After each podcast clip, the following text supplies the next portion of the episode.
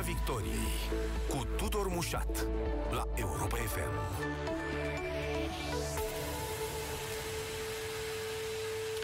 Bună seara, bun găsit tuturor în Piața Victoriei, pe frecvențele radio și live pe Facebook. Invitatul acestei ediții este președintele Partidului Național Liberal, Ludovic Orban. Bună seara! Nu lungesc introducerea, suntem contra cronometru. Bună seara, am salut radioascultătorii. Am să le reamintesc ascultătorilor noștri că ne pot pune întrebări la zero trei șapte doi zero șase nouă cinci nouă nouă. Cum arată tabloul momentului? Așteptăm cu înfrigurare acest congres. Bine, dumneavoastră, candidații, îl așteptați ca să tranșați bătălia, noi așteptăm ca să vedem dacă se deblochează țara, domnule președinte, în urma... Din păcate, din întâi septembrie s-a declanșat o criză politică și guvernamentală care afectează grav România. Această criză trebuia soluționată până acum. Din păcate, actorii care ar fi putut contribui la soluționarea crizei nu au soluționat. Actorii însemnând cine în cazul ăsta? Că în criza asta sunt băgați toți și actorii, cei de la U S R Plus, sunt băgați actorii și premierul Cîțu și echipa sa. Ce trebuie să știți că această criză s-a declanșat prin decizii luate de premier care nu au avut acordul Partidului Național Liberal. Da, acum Demiterea de... ministrului Justiției nici măcar nu mi-a fost comunicată decât printr-un S M S cu două minute înainte de declarația de presă făcută de premierul Cîțu. N-a existat nicio discuție prealabilă, niciun for statutar al Partidului Național Liberal și nicio discuție în cadrul conducerii coaliției. I-am și trimis uh, răspunsul cât am apucat uh, că uh, o face pe proprie răspundere și că, după părerea mea, demiterea ministrului va duce la ruperea coaliției. Asta am mai apucat să-i spun, dar era deja în declarație. Da, n-a avut susținerea partidului, dar a avut susținerea ulterioară a partidului, a apărut cel puțin, adică am văzut o felul de foruri. Partidul Național Liberal a decis în biroul politic național, așa cum este firesc, că va susține la moțiunea de cenzură, va susține guvernul, cum este firesc, este în fișa postului a oricărui parlamentar al Partidului Național Liberal să sprijine reprezentanții din guvern. Pe de altă parte, nici nu pot să fiu de acord și am luat poziție publică împotriva unei majorități sui generis formată din P S D, unii colegi de-ai mei, în care a fost blocată procedura cu privire la o moțiune de cenzură, în condițiile în care Curtea Constituțională a dat două decizii în acest sens, că odată depusă o moțiune de cenzură, moțiunea de cenzură nu poate fi oprită și ea trebuie să se deruleze conform prevederilor constituționale și regulamentare. Aici apăreați că sunteți într-un fel de capcană. Pe de-o parte, ați fi vrut să mergeți cu moțiunea asta înainte. Da, colegii făceau campanie, ascultați-mă, colegii îmi făceau campanie în partid că eu grăbesc moțiunea de cenzură și că așa vreau să pice guvernul Cîțu, dar pe de altă parte eu trebuie să respect Constituția și practic toată jurisprudența Curții Constituționale, chiar dacă nu-mi convine componența Curții Constituționale sau nu mi-a convenit de-a lungul timpului. Atâta timp cât există decizii ale Curții Constituționale, atâta timp cât există prevederi clare ale Constituției, nimeni n-are voie să calce Constituția. Le-am spus inclusiv în ședință colegilor mei să citească atent articolul douăzeci și cinci din statut, care spune la primul punct obligația, prima obligație a membrilor Partidului Național Liberal este să respecte Constituția și legile țării. Bun. Ce spera să se mai întâmple în astea trei zile? E frenezie, cum e normal să fie. Vă acuză cei din tabăra Cîțu că dați telefoane pe ultima sută de metri. Asta e nerușinare. Păi, dar așa facem campanie. Și când facem campanie pentru Partidul Național Liberal, facem campanie din om în om, din casă în casă, facem campanie cu call center în care abordăm direct cetățenii pentru a-i convinge să voteze cu Partidul Național Liberal. Cum adică? O să interzic, o să dea decret să interzică ca eu să pot să vorbesc cu colegii mei, membrii Partidului Național Liberal? Așa ceva este imposibil. Așa a fost totdeauna felul meu de a face campanie și în interiorul Partidului Național Liberal și în campaniile electorale în care Partidul Național Liberal a fost competitor. Relația directă cu oamenii, comunicarea directă este fundamentală. Mult mai ușor poți să afli. Un om își spune păsul când discută uh, față în față sau ureche în ureche Fără martori îți spune păsul cu mai mult curaj și poți să afli mult mai multe lucruri despre ce se întâmplă. Și în campaniile electorale și în campaniile electorale interne din partid.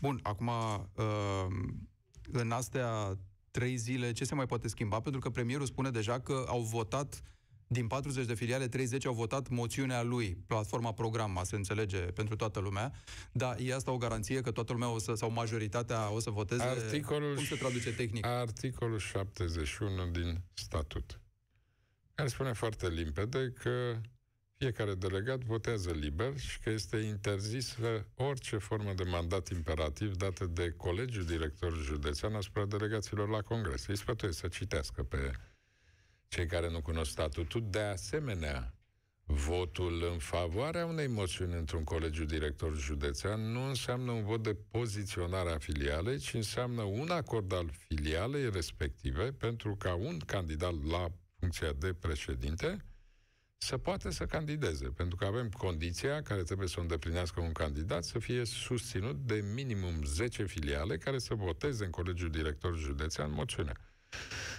Dacă vă aduceți aminte, de-a lungul campaniei, mulți dintre susținătorii domnului Cîțu au făcut mișto de mine că nu o să am nici măcar zece filiale care să mă sprijine. În ciuda multor nereguli și multor presiuni care au fost făcute, eu am întrunit votul la douăzeci de filiale județene care au votat moțiunea mea. Deci, practic, am luat dublu față de necesar. Iar în ceea ce privește votul delegaților, fiecare delegat votează conform propriei valori, conform propriei conștiințe și conform a ceea ce consideră el că este bine pentru Partidul Național Liberal. Există suspiciuni în momentul ăsta, domnule președinte, de eventuale nereguli? Adică încercăm să ne pregătim pentru momentul în care cineva o să vină și o să spună... Deci, până la ora asta, deși a început ședința de pe la ora douăsprezece, Comisia de Organizare a Congresului încă nu a bătut în cuie procedura de votare. Au fost tot felul de idei crețe care n-au nicio legătură cu obligația de a asigura secretul votului și nici acum nu știu exact care este rezultatul ședinței Comisiei de Organizare a Congresului, care este cea care propune procedura de votare. Vorbiți ca și cum din punctul meu de, de vedere, de tabăra... din punctul meu de vedere, trebuie stabilită o procedură care să permită, să asigure, să garanteze secretul votului. Pentru că știu foarte bine de la delegați din anumite filiale conduse de unii președinți că delegaților li se spune că o să trebuiască să arate votul, fie unor controlori stabiliți de președinte, fie să-și fotografieze votul, iar invenția care n-a mai întâlnit-o până acum la niciun congres este să-și fotografieze nu numai votul, ci să fotografieze votul împreună cu buletinul, ca să se vadă cu precizie... Cu cartea că... de identitate, adică. Cu cartea de identitate. Se vadă cu precizie identitatea celui care a votat. Păi așa ceva... noi la alegeri când așa ceva e de noaptea minții. Păi noi ne-am bătut... Noi ne-am bătut ca Partid Național Liberal împotriva tuturor șmecheriilor făcute de pesediști în cadrul procedurilor de vot din alegeri locale, parlamentare, europarlamentare sau prezidențiale și acum iată că trebuie să mă apăr ca președinte al Partidului Național Liberal împotriva tot felul de oameni care au mintea tulburată, vă spun sincer. Dar comisia asta de organizare e cumva în controlul... Comisia de organizare este formată cu patru reprezentanți din partea mea și cu patru reprezentanți din partea domnului Cîțu. Președintele comisiei, care este al nouălea membru, comisia ei impară, este domnul Stolojan. Am înțeles, da. Sunt suspiciuni că ar fi manipulată de tabăra Cîțu comisia asta până la urmă? Că spuneați vom că vedea rezultatul că... în funcție de procedura de vot care va rezulta din decizia comisiei de organizare. Mă voi pronunța public asupra acestei proceduri. Președintele tocmai a anunțat dacă mai era nevoie susținerea deschisă pentru Florin Cîțu și faptul că va participa la congresul de sâmbătă. Cum arată asta? Cum influențează jocul din perspectiva dumneavoastră?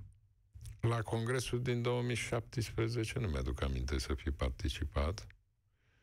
De altfel, eu nu... Eu pot sub beneficiu inventarului știrile care au apărut și mi se pare prea cusut cu ața albă modul în care s-a procedat. Și acolo n-a fost o declarație de presă a președintelui. A fost o întrunire informală. Eu știu că din întrunirile informale nu se fac știri și în niciun caz nu se dau citate. Pentru că am făcut și eu întruniri informale în diferitele poziții pe care le-am avut de-a lungul carierei mele.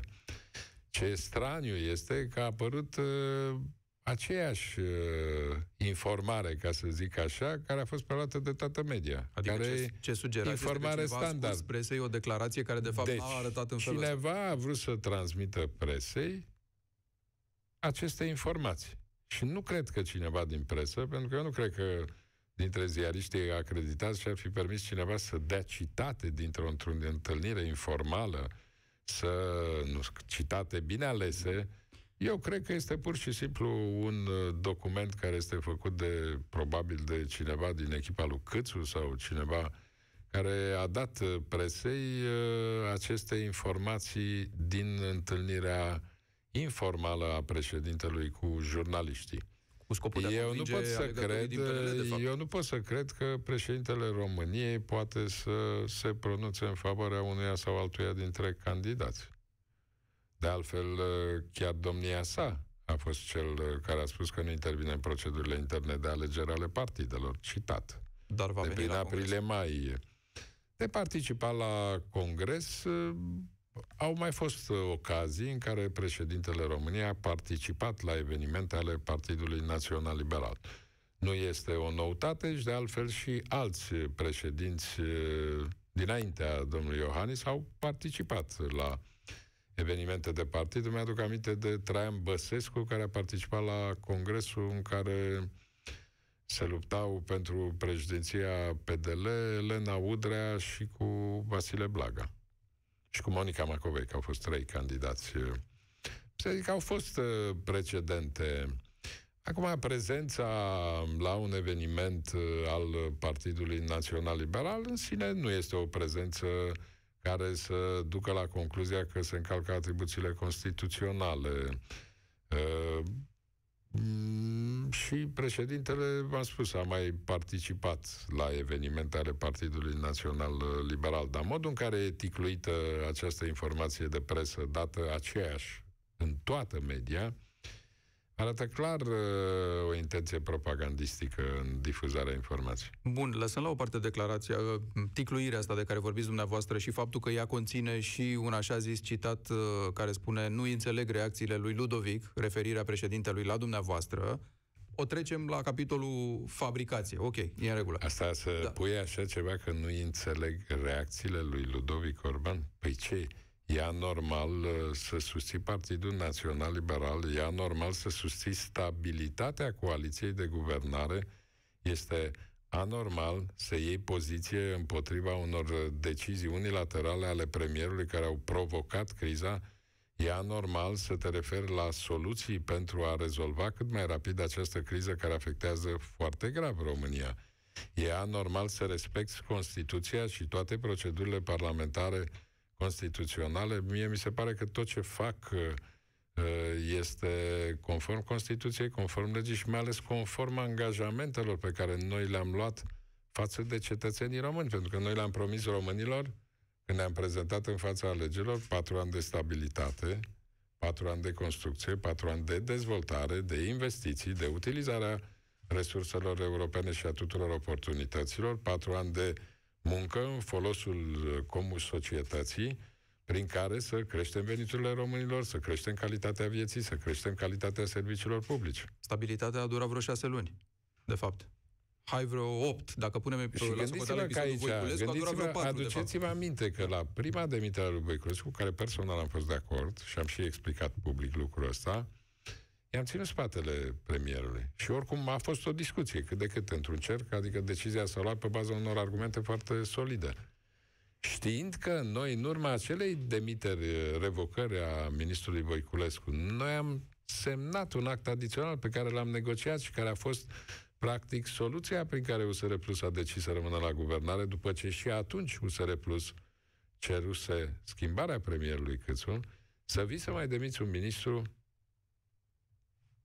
Se pare, nu știu, nici nu pot să calific uh, o astfel de o astfel de decizie. Și mai ales că era previzibilă reacția U S R Plus, ținând cont de reacția U S R Plus care a existat în cazul demiterii anterioare. Scenariul în care dumneavoastră ajungeți președintele P N L, rămâneți președintele P N L, înseamnă automat Florin Cîțu nu mai e premier, ca să poată coaliția să se refacă sub un alt premier? Alegerea mea ca președinte înseamnă garanția soluționării crizei. Prin dialog, evident, în forurile statutare ale Partidului Național Liberal, în cadrul coaliției, cu cărțile pe masă, trebuie identificat rapid soluția pentru depășirea crizei. Ei spun că numai asta poate de altfel, de altfel eu am spus public lucrul ăsta. În momentul în care Florin Cîțu și-a depus candidatura, am spus public, înainte de apariția crizei, înainte de moțiunea de cenzură, că în momentul în care îți depui candidatura pentru funcția de președinte al P N L, la nivelul la care suntem noi doi, gândiți-vă că și Florin Cîțu și Ludovic Orban dețin două dintre cele patru funcții fundamentale în stat, mm. care au în spate o legitimitate dată numai de un vot democratic. În momentul în care te hotărăști să candidezi împotriva președintelui partidului, care e și președintele Camerei Deputaților, trebuie să-ți asumi rezultatul, iar rezultatul nu poate fi decât unul singur. Cine pierde alegerile nu poate să rămână în funcția pe care o deține, pentru că își pierde legitimitatea. Dacă nici colegii tăi de partid nu te votează ca președinte, de unde să mai ai legitimitate să exerciți o asemenea funcție? De premier de sau funcție și în momentul negocierilor de președinte, în care retras de și președinte al Camerei. Eu nu m-am retras, noi ne-am dus la masa negocierilor. Dumneavoastră gândiți-vă, eu am făcut doi pași în spate numai pentru ca să facilitez formarea acestei coaliții. Demisia după alegerile parlamentare și ulterior, având doi candidați din partea Partidului Național Liberal la funcția de prim-ministru, Ludovic Orban și Florin Cîțu, când U S R Plus și-a exprimat preferința pentru Florin Cîțu, eu l-am susținut pe Florin Cîțu. Și nu am mai insistat să fiu eu premier numai pentru a putea construi o coaliție stabilă care să ne garanteze o bună guvernare în cei patru ani de zile, că asta le-am promis oamenilor. Da, domnule Orban, calculul P N L s-ar putea, majorității P N L s-ar putea să arate așa. Florin Cîțu e oricum premier, are susținerea lui Klaus Iohannis, ne-a promis bani și ne va da bani pentru că are butoanele uh, guvernării. Uh, dacă rămâne uh, premier și nu mai vor cei de la U S R Cum să, să rămână premier? Cum să rămână premier, domnul Mușat? Cum? Păi, legitimat și de votul din partid... Nu poate rămâne premier, asta zic, în situația în care vorbeam de un calcul ipotetic pe care și l-ar face Mușat, baza ca să partidului. Poți să ai un guvern, trebuie să ai o majoritate parlamentară. Exact asta vreau să vă întreb. La ora actuală, da. La ora actuală, după ce U S R Plus s-a decis să se retragă din guvern, să-i retragă sprijinul Florin Cîțu și a depus moțiune de cenzură, guvernul ăsta stă în o sută șaizeci și trei de parlamentari. Majoritatea deputaților și senatorilor e formată din două sute treizeci și patru, calculați și dumneavoastră, șaptezeci și unu de voturi lipsă. Exact asta vreau să vă întreb. Ca să poți să ai un guvern stabil, un guvern care să poată să se bizuie pe o majoritate parlamentară, care să adopte legile, care să adopte reformele, ai nevoie de majoritate parlamentară. Această majoritate parlamentară, în condițiile în care U S R rămâne în opoziție, nu mai poți să o formezi decât fie cu P S D, fie cu orice. Ar însemna o catastrofă. Și nu credeți că pe unii din P N L i-a străbătut ideea asta că pot să rămână la guvernare cu un guvern militar, făcând este, niște trocuri cu P S D? Dacă este cineva care are această uh, idee stranie, eu vă spun în capul locului, deși am fost singurul membru al Partidului Național Liberal din delegația permanentă, care am votat împotriva constituirii U S L. Am tras și eu, alături de colegii mei, zece ani de zile pentru această decizie catastrofală, nenorocită, în care, din niște calcule făcute de o mână de oameni care aveau interese personale, ne-am pus în cap o mare parte din căuzașii noștri, oamenii care au avut încredere în Partidul Național Liberal, anticomuniștii, anti-P S D, toți oamenii care considerau P S D sau toate avatarurile fostului Partid Comunist un dușman. Și am tras zece ani de zile, ne-am îndepărtat o mulțime de oameni din cauza acelei decizii nenorocite. Eu nu voi mai putea accepta în ruptul capului nicio formă de înțelegere cu P S D. De altfel, noi am și votat la propunerea mea în Birou Politic Național această decizie. și anume că nu acceptăm nicio formă de înțelegere cu P S D. Știți că sunt o grămadă de voci care spun, în ciuda acestor discursuri pe care le aveți și dumneavoastră și domnul Cîțu la adresa P S D, uh, sunt momente în care în Parlament vă dați mâna și uh, aceleași voci spun uh, s-ar putea ca niciunuia, nici altuia, de fapt, uh, să nu-i displacă formula asta în care să colaboreze într-un fel sau altul cu, cu P S D-ul. Nu am văzut așa astfel. Că, indiferent cine este eu președinte, nu am văzut P D L, astfel de voci. Și-ar asuma așa ceva. Eu nu am văzut astfel de voci. Sunt cei care probabil încă duc eu rana aia U S L-ului de care vorbiți. Nu am auzit aceste voci, mai ales cei care mă cunosc. Eu am o carieră în plină lumină publică. Toată lumea știe poziționările mele, deciziile mele și lupta mea împotriva tuturor avatarurilor Partidului Comunist. Sociale, indiferent că e vorba de F D S N, de P D S R, de P S D, indiferent cum s-au numit aceste grupări, care de fapt sunt niște avataruri ale Partidului Comunist. Nimeni nu mă poate suspecta că eu aș putea vreodată să mă înțeleg cu P S D. Da, scenariul câștigător în care Florin Cîțu e câștigător poate să ducă la ideea asta, sau din, simțiți că din partid grosul, așa cum ziceți, care nu vrea ideea unui guvern minoritar, o să-l împingă să renunțe la funcția de premier eventual, ca să se întoarcă cei de la U S R? Dacă mă întrebați pe mine, eu cred că nouăzeci și cinci la sută din membrii Partidului Național Liberal sunt categoric împotriva oricărei forme de blat cu P S D. Asta înseamnă că și dacă câștigă președinția partidului, nu mai rămâne premier ca să se întoarcă U S R Plus. Președinția partidului o voi câștiga eu. În uh, toată discuția asta despre premier, uh, v-ați asumat din nou un rol? Având în vedere că vi l-ați mai asumat odată, n-a fost să fie cei de la U S R Plus și aici depinde și de președinte. V-ar desemna președintele Iohannis încă o dată premier? Sunt pregătiți să-mi asum răspunderea de a conduce guvern. Și am arătat că am această capacitate de a conduce guvernul și am arătat-o în cea mai dificilă perioadă pe care a traversat-o România după al doilea război mondial.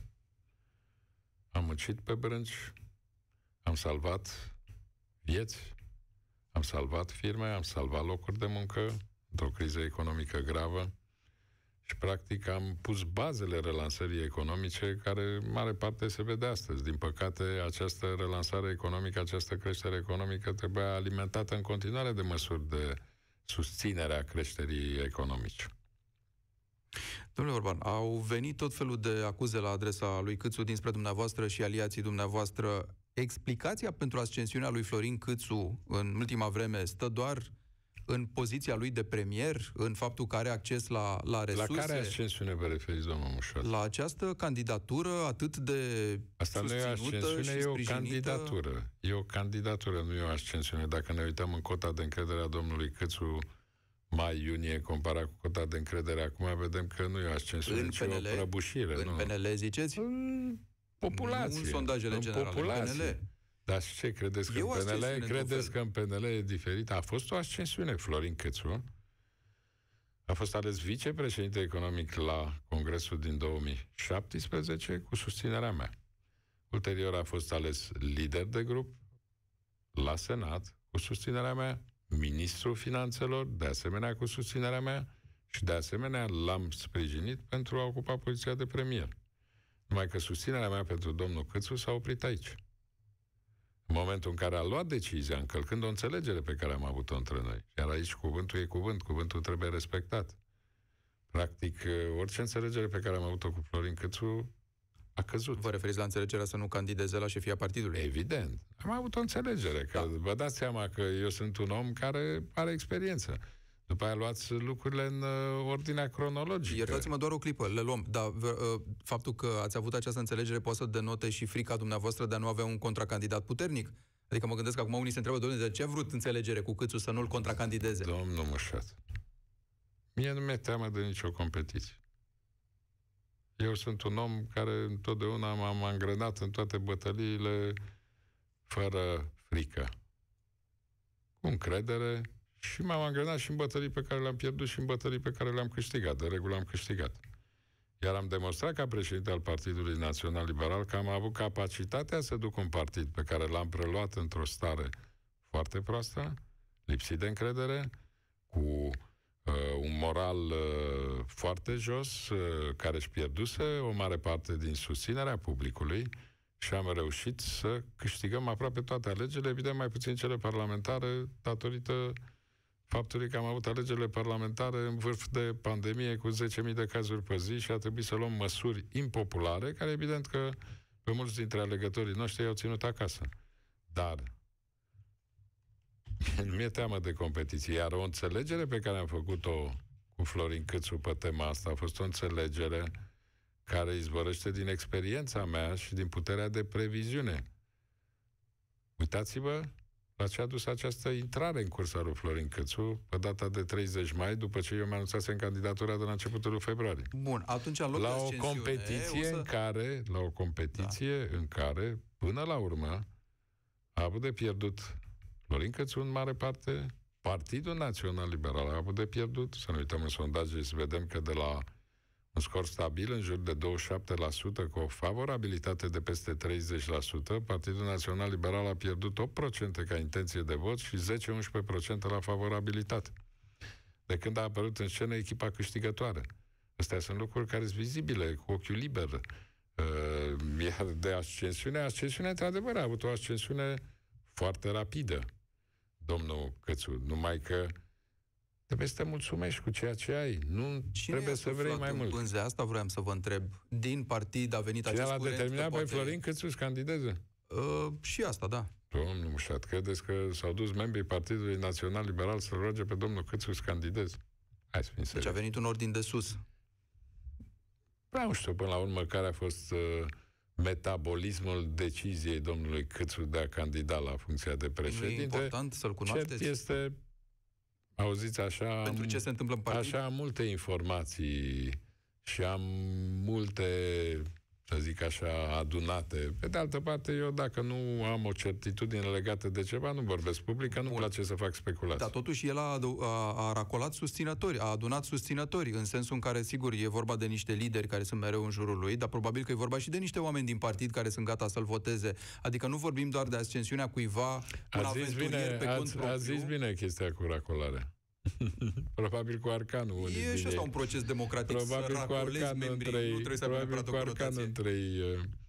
Păi nu, dar uh, ne punem problema și care o bază de susținere totuși, indiferent de unde a venit ordinul sau decizia și metabolismul. Deci de am recunoscut ziceți. că are un avantaj având treizeci de președinți care au semnat moțiunea din patruzeci și opt de președinți. Pe de altă parte sunt doar treizeci de președinți. La Congres vine oastea cea mare a Partidului Național Liberal. Vin cinci mii de delegați, care fiecare dintre acești delegați votează cu mintea lui și hotărăște care crede el că este binele Partidului Național Liberal. Nu-și imagineze că toți membrii care participă din partea unei filiale o să se alinieze în spatele unei ordini primit de la președintele filialei. Nu este așa. Iar am o mare experiență în materie de astfel de competiții. Am avut o competiție în care la un moment dat am bătut o cooperativă cu treizeci și opt de președinți care hotărâseră să sprijine în Congresul din două mii cinci. Hotărâseră să sprijine treisprezece președinți dintre cei treizeci și opt de președinți și uite că Ludovic Orban a ieșit pe locul cinci din cele treisprezece poziții pe care erau în competiție, spărgând această cooperativă, dintr-un motiv foarte simplu. Viața mea în Partidul Național Liberal este o viață dedicată interesului public și membrilor și colegilor mei. Eu sunt omul care am fost tot timpul la dispoziția colegilor mei, am participat la toate campaniile, la toate evenimentele la care am fost invitat. Dacă cineva a avut nevoie de mine, am spus prezent de fiecare dată, nu i-am curcat pe oameni dacă nu am putut să-i ajut, dacă am putut să-i ajut, am făcut-o cu mare drag. Între mine și marea majoritate a colegilor care vin la Congres este o relație de prietenie față de mulți sau oricum de respect reciproc. Iar vă spun că locul de unde nu poate să, scoată, să mă scoată nimeni, indiferent cine intervine, este inima fiecărui membru al Partidului Național Liberal care mă știe cum sunt și care știe că practic pe mine se poate baza orice membru al Partidului Național Liberal. Cumva veniți în întâmpinarea unei întrebări pe care am primit-o des pe, pe Facebook de la cei care ne urmăresc. Dacă pierdeți la Congres, rămâneți în P N L? Cred că nu sunt uh, omul potrivit căruia să-i se pună această întrebare. Dar în lungul carierei mele am participat la foarte multe competiții electorale în interiorul Partidului Național Liberal. La președinte am participat. Vă readuc aminte două mii paisprezece, în care,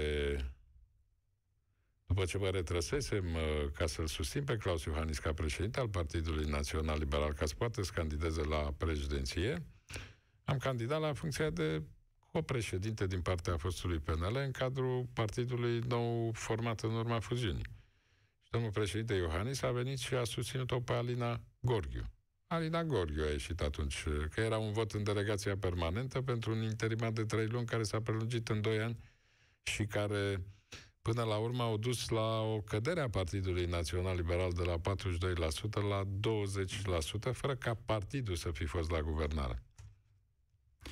Bun, e foarte importantă miza prezidențialelor din două mii douăzeci și patru. Explicați-ne puțin ce ați vrut să spuneți cu declarația asta că chiar dacă nu câșt, chiar dacă nu va candida, liderul P N L trebuie să aibă profil de prezidențiabil. Pentru că așa este normal. Păi, așa este normal. Președintele Partidului Național a spus că mă gândesc foarte serios la această perspectivă. Și că atunci când candidez, îmi asum și uh, răspunderea de a candida la alegerile prezidențiale. Ce am spus că nu sunt un om absurd, că dacă cumva se întâmplă ceva până atunci și îmi scade credibilitatea și, sau nu simt că nu am șanse, am capacitatea de a desemna un candidat care să aibă șanse din partea Partidului Național Liberal. Cred că am arătat de-a lungul timpului. Prima oară am arătat când m-am retras din cursa pentru președinția P N L pentru ca să câștige, să fie ales președinte Klaus Iohannis, pentru ca să aibă poziție pentru candidatura la prezidențiale, pentru că îl consideram la momentul respectiv două mii paisprezece cel mai potrivit candidat la prezidențiale. De-a lungul timpului, sau la Primăria Capitalei, luați. Păi puteam noi câștiga Primăria Capitalei, puteam noi să batem P S D-ul în București, care se osificase, care avea control pe armate de oameni și pe bugete uriașe, dacă nu găseam soluția de a îl sprijini pe Nicușor Dan împreună cu cei de la U S R Plus, n-am fi reușit niciodată. Nicușor Dan în ce relație e acum cu P N L și cu Florin Cîțu, după colaborarea foarte strânsă care părea că există anul trecut? Păi, eu cred că sunt într-o colaborare care este foarte bună, pentru că Nicușor Dan a fost candidatul sprijinit și de Partidul Național Liberal. Partidul Național Liberal la nivelul Consiliului General și la nivelul Consiliilor de Sector se găsește într-o colaborare, chiar aproape alianță cu consilierii locali și consilierii generali. Judecând după declarațiile lui Cîțu că ar fi trebuit puși candidați de la P N L și că nu o să se mai repete sub el această greșeală de anul trecut, nu știu. A fost sfătuit prost în privința acestei declarații. Noi trebuie să gândim strategic și atunci când abordăm, cum să zic, strategia pentru alegeri, trebuie să te îndrepți spre victorie, să găsești cele mai bune soluții de a câștiga. Dacă noi am fi mers cu candidați P N L, toți primarii P S D ar fi rămas în funcție, în frunte cu Gabriel Firea. Asta s-ar fi întâmplat. Apropo de finalul lui două mii douăzeci, de ce aceste acuzații că ați negociat prost coaliția asta de guvernare și împărțirea ministerelor? Pare că există niște resentimente acolo cu care vin niște lideri P N L, că n-au ajuns ministerele dorite de ei unde trebuie, sau asta e doar o scuză de campanie, ziceți? Domnul Mușat, să mă acuze pe mine cineva că eu am cedat ministere pentru funcția de președinte al Camerei Deputaților, este o gogomanie pe care nu o crede nimeni. Eu am fost candidat la funcția de prim-ministru. Eu mi-aș fi dorit să fiu desemnat prim-ministru dacă am fi putut ajunge la această înțelegere în coaliție. Eu am cedat pentru ca să putem forma această coaliție și am acceptat susținerea lui Florin Cîțu ca și prim-ministru. Doi, negocierea ministerelor. Pe U S R Plus a avut mandat să aibă șapte șapte împărțirea ministerelor și să cedeze cel mult la opt șapte ministere. Ori împărțirea care a rezultat a fost nouă ministere la Partidul Național Liberal și șase ministere la U S R Plus. Adică, în conformitate cu ponderea pe care o are fiecare partid în cadrul coaliției. Noi avem cincizeci și cinci la sută din coaliție, am avut ponderea, reprezentarea la nivelul miniștrilor. De asemenea, negocierea ministerelor. Acolo eu m-am dus cu un țintar. Nu puteam să negociez orice minister, pentru că trebuia să negociez obligatoriu să obții Ministerul Apărării, obligatoriu trebuia să obții Ministerul de Externe, obligatoriu trebuia să obții Ministerul Educației. și obligatoriul la cererea domnului Cîțu să obții Ministerul Finanțelor. Deci eu acolo am avut deja patru ministere servite pe tabă, în care eu n-am mai avut posibilitatea să mă joc. Plus, a fost o chestiune, nu s-a derulat toată negocierea, nu mai... n-aveam timp. Deja lumea a început să, să devină nervoasă, aduceți-vă aminte. Adică aveam nevoie de un guvern. Funcții. Da. Aveam nevoie de un guvern și aveam nevoie de un guvern până în Crăciun, pentru că altfel nu am fi avut timpul să adoptăm ordonanțele de urgență care să restabilească echilibrul bugetar și ar fi fost aruncat în aer bugetul, ceea ce ar fi dus la o criză economică gravă. Ori aici, sigur că atunci când negociez, de ce a fost lumea nemulțumită? Că asta s-a exploatat.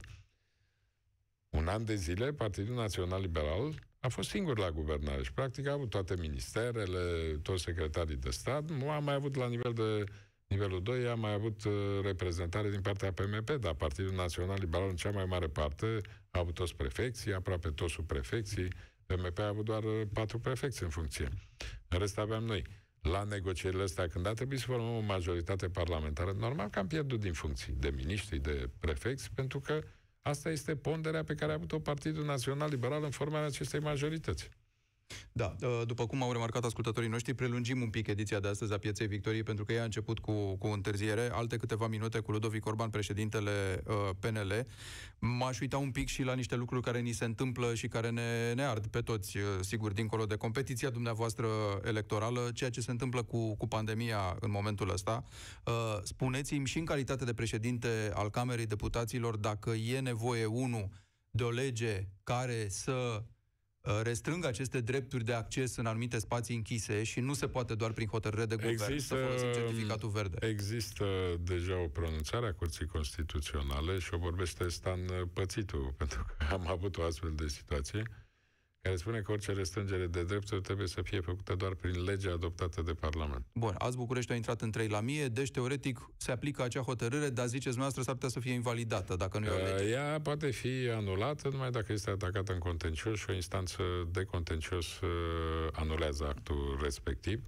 Eu cred că poate fi transformată într-un proiect de lege și noi ne angajăm să trecem foarte repede prin Parlament proiectul de lege. Și doi, domnule președinte, dacă trebuie să se vaccineze obligatoriu anumite categorii, mesajul a venit cumva de la distanță, nu de aici, de la președintele Iohannis, dar asta e o discuție veche pe care noi o avem, după modelul unor țări ca Italia, Franța, America și așa mai departe.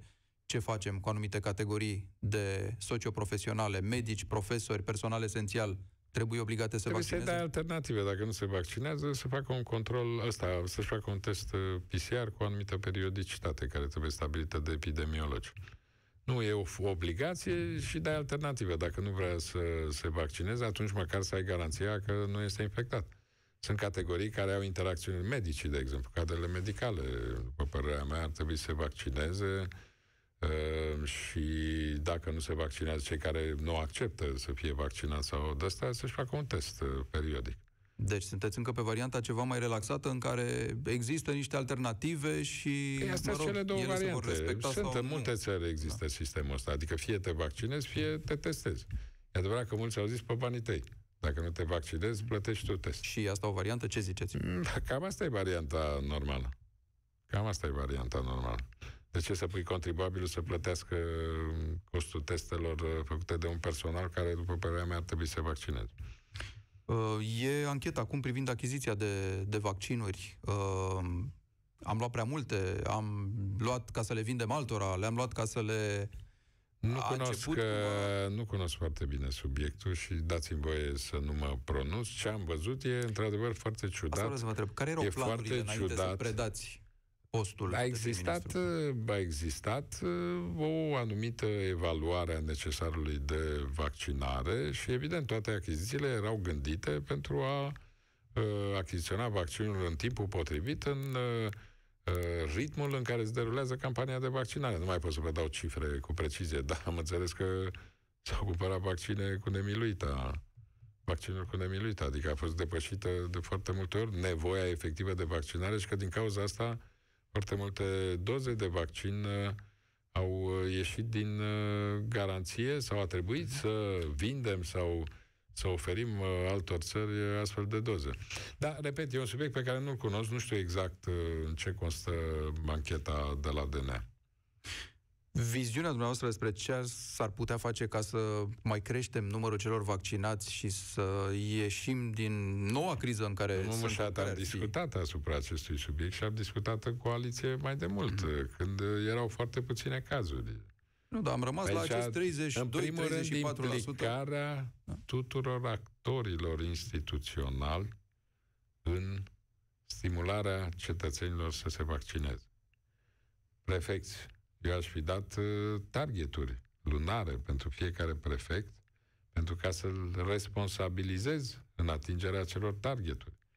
Primari. Dacă primarul nu este de acord cu vaccinarea sau dacă primarul nu este implicat atunci când îți vine caravana mobilă de vaccinare, când îți vine centru mobil de vaccinare la tine în comună, dacă primarul nu popularizează, dacă primarul nu-i convinge pe oameni, foarte puțini oameni vin să se vaccineze.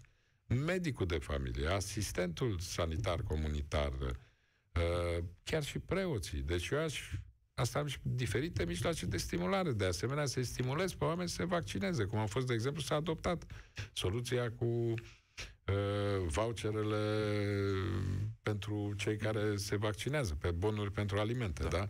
Adică să crezi niște stimulente ca oamenii. După aia. Și acum pot să înțeleg. Dacă tu te hotărăști că te duci în comuna Ulmu, da? Se duce și o zi caravana de vaccinare în satul cutare. Păi măcar să anunți oamenii printr-un pliant și cu câteva informații utile ca oamenii să știe că peste o săptămână, din timp, peste o săptămână sau peste trei zile vine caravana de, de vaccinare. Sunt foarte multe lucruri.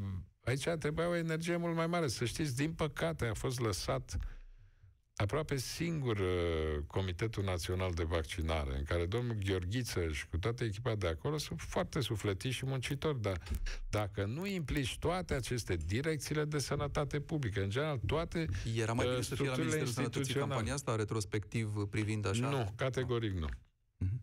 Pentru că în această campanie sunt implicați foarte mulți actori. Pe lângă Ministerul Sănătății, ai Ministerul de Interne prin Departamentul pentru Situații de Urgență, care acordă sprijin logistic. Ai Ministerul Apărării, care îți asigură de asemenea sprijin logistic, care îți asigură depozitarea vaccinurilor în condițiile, mai ales vaccinurile care uh, necesitau condiții speciale, Pfizer-ul. Uh, deci, practic, ai foarte multe entități care colaborează și ele trebuiau unite într-o structură interministerială care să fie în subordinea guvernului. De altfel, asta e gândirea. Ori aici trebuia o implicare mult mai serioasă din partea guvernului în susținerea pe toate structurile care sunt implicate creșterea procentului de vaccinare. Realitatea este că suntem la coada clasamentului în Europa. Sunt țări în care au peste șaptezeci la sută vaccinare și noi am rămas la un procent mic. Două minute, domnule Orban. Încheiem cumva de unde am plecat cu congresul de care ne mai despart uh, trei zile. O să vă salveze sau, dacă vreți, o să vă impulsioneze mai mult uh, U S R Plus și dorința lor de a reveni la guvernare numai dacă e uh, altcineva decât Cîțu premier? Asta va tranșa într-o oarecare măsură domnul bătălia Mușat, din, din P N L? Mușat, lucrurile sunt foarte simple. Nu există altă soluție de guvernare onorabilă conformă voinței oamenilor. Și aici pot să vă spun că am măsurat în sondajele de opinie. Preferința este clară pentru guvern să se facă prin refacerea coaliției. E pe primul loc de departe. Și pe locul doi, atenție, nu vine guvern minoritar P N L sau altă formă, vine guvern P S D. Aproape două, treizeci la sută, pe locul doi, pe primul loc cu cincizeci și ceva la sută, cincizeci și unu la sută, este refacerea coaliției ca formulă preferată de guvernare pentru cetățenii români și pe locul doi guvern P S D. Abia după aia urmează alte variante cu procente mult mai mici. Deci e singura formă onorabilă de guvernare. Noi avem afinități. Gândiți-vă că Partidul Național Liberal împreună cu U S R, chiar dacă n-am avut o relație foarte prietenească, dar am luptat împreună împotriva P S D-ului lui Dragnea, împotriva tuturor tentativelor de... Uh, va face praf legislația în domeniul justiției, împotriva tuturor tentativelor de a distruge codul penal și codul de procedură penală și pe toate celelalte, legislația economică absurdă pe care i-au încercat să o adopte. Practic, într-un fel, suntem într-un bazin de votanți în care am putut să negociem un program de guvernare comun pentru că am găsit foarte multe puncte comune. Ce punct comun să găsesc eu cu P S D-ul? Îmi cer scuze. N-am nimic comun cu P S D-ul. Iar povestea asta care se vinde, că se vinde povestea asta, domnul Mușat, până tereng, aia că ne sprijină P S D-ul și că ne ține la guvernare P S D-ul. P S D-ul nu te ține la guvernare. În primul rând pentru că P S D-ul nu mai e situația în care a sprijinit guvernul Tăricianu, dacă vă aduceți aminte. În momentul de față, P S D-ul are un concurent pe electoratul de stânga, AUR, care face opoziție, care mușcă din electoratul P S D în fiecare zi. P S D-ul nu va putea să-și permită politic, pentru că va pierde voturi. Și dacă va pierde voturi, își va pierde competitivitatea pe scena politică să susțină un astfel de guvern minoritar, pentru că va fi taxat în primul rând de alegătorii P S D, iar dacă alegătorii P S D nu se vor simți reprezentați de acțiunea politică a P S D-ului, se vor îndrepta spre alte partide sau nu vor mai susține P S D. Asta e pe de o parte. Pe de altă parte, este absolut rușinos, se știe foarte clar că P S D, de fapt, în momentul de față, a susținut tot acest blocaj la procedurile moțiunii de cenzură ca să-l favorizeze pe Cîțu, pentru că îl preferă pe Cîțu ca președinte al Partidului Național Liberal, de altfel Dâncu a și scăpat porumbelul. E cel mai bun agent electoral pentru P S D. Asta a spus el, citez, nu... Este normal că, într-un fel, au favorizat pe Cîțu ca să-i dea o mână de ajutor să aleagă președinte la Partidul Național Liberal, pentru că le va fi mult mai ușor cu el. Iar acum vă sfătuiesc, numai să vă uitați în orice sondaj de opinie, să măsurați care e cota de încredere a lui Ludovic Orban, care e cota de încredere a lui Florin Cîțu. Să vă uitați care e încrederea în guvern. A ajuns la o încredere în guvern, nici guvernul Viorica Dăncilă nu a căzut atât de jos, din cauza crizei politice și a faptului că criza politică împiedică soluționarea multor probleme cu care se confruntă oamenii. Păi, despre ce vorbim? Și aș fi făcut să spun așa, dacă aș fost președintele P S D, ceea ce nu e posibil și nu va fi niciodată posibil, probabil aș fi jucat, da. Uh, guvern minoritar nu există această soluție. Iar dacă e vreun uh, trăznit, unul cu mintea fierbită în P N L, care să-și imagineze că poți să faci un guvern cu P S D, înseamnă că e un mare naiv. Pentru că P S D îți va pune prima condiție pe orice discuție de guvernare, premier. Da. Mulțumesc foarte mult. Ludovic Orban, președintele P N L, azi în Piața Victoriei. Mulțumesc foarte mult și celor care ne-au scris pe Facebook și ne-au adresat întrebări la, la telefon. Pe curând. Mulțumesc de invitație. Bună seara. Piața Victoriei cu Tudor Mușat la Europa F M.